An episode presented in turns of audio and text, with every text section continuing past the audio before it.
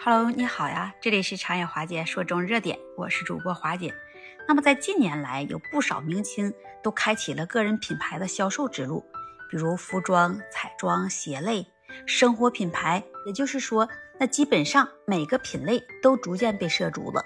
但是也会考虑到粉丝群体以及年龄的风向。那么通常大家在涉足之路上都会首选着潮流市场，但是它质量与价格的不匹配，也隐隐牵动着国潮未来动向的趋势。那么说，为何这明星都在聚焦个人品牌？那又该如何来解消消费者们的厌烦心理呢？那如今的消费者都变得比以往的更理性了，它性价比那对于很多人来说。都变成了在购买物品的时候，那最重要要考虑的因素。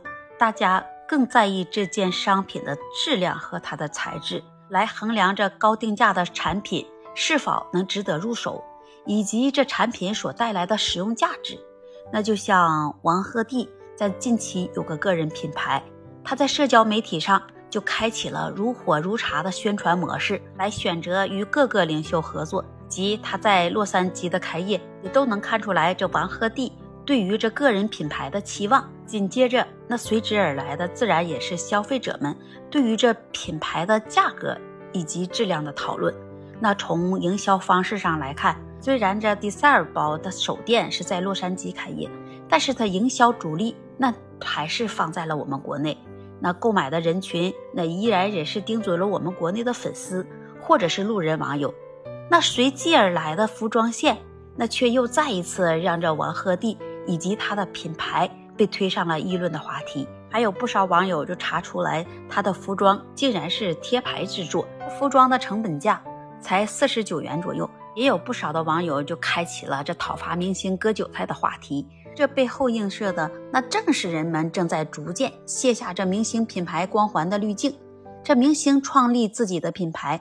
从饮食到美妆，再到服装，随着那入局的明星是越来越多，那消费者们也清楚，也意识到了，所谓这些明星的个人品牌，那背后其实有更多的就是贴牌营销，套用明星个人的名气，在短时间内能达到巨额盈利的手段。如果一位明星他是否要真心想要制作自己的品牌，一眼便能看出来。那就比如说这白敬亭在二零二一年创立的 Gibai，那一直以来也都是稳扎稳打，相对来说他就没有受到太多的抨击。那归根结底，那还是因为它的价格务实，对于每个追星学生党以及路人粉丝来说都是可以接受的价格。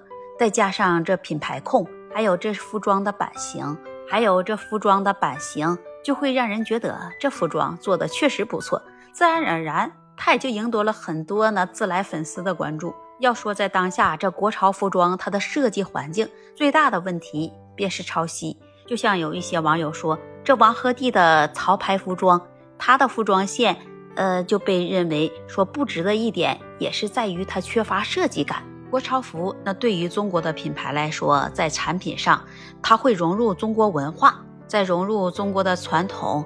和现代的元素产出的作品在发售于市场。从二零一八年起，“国潮”这一词就开始占领了国际市场。在那时候，这中国时尚的流行也就开始进入这欧美潮流的视野了。同时呢，那这种趋势也就蔓延到了其他的产业。从美妆品牌花西子的出口，再到李宁的国潮化趋势，许多本土。都在以自己的力量将中国的元素的国潮风格推至全球。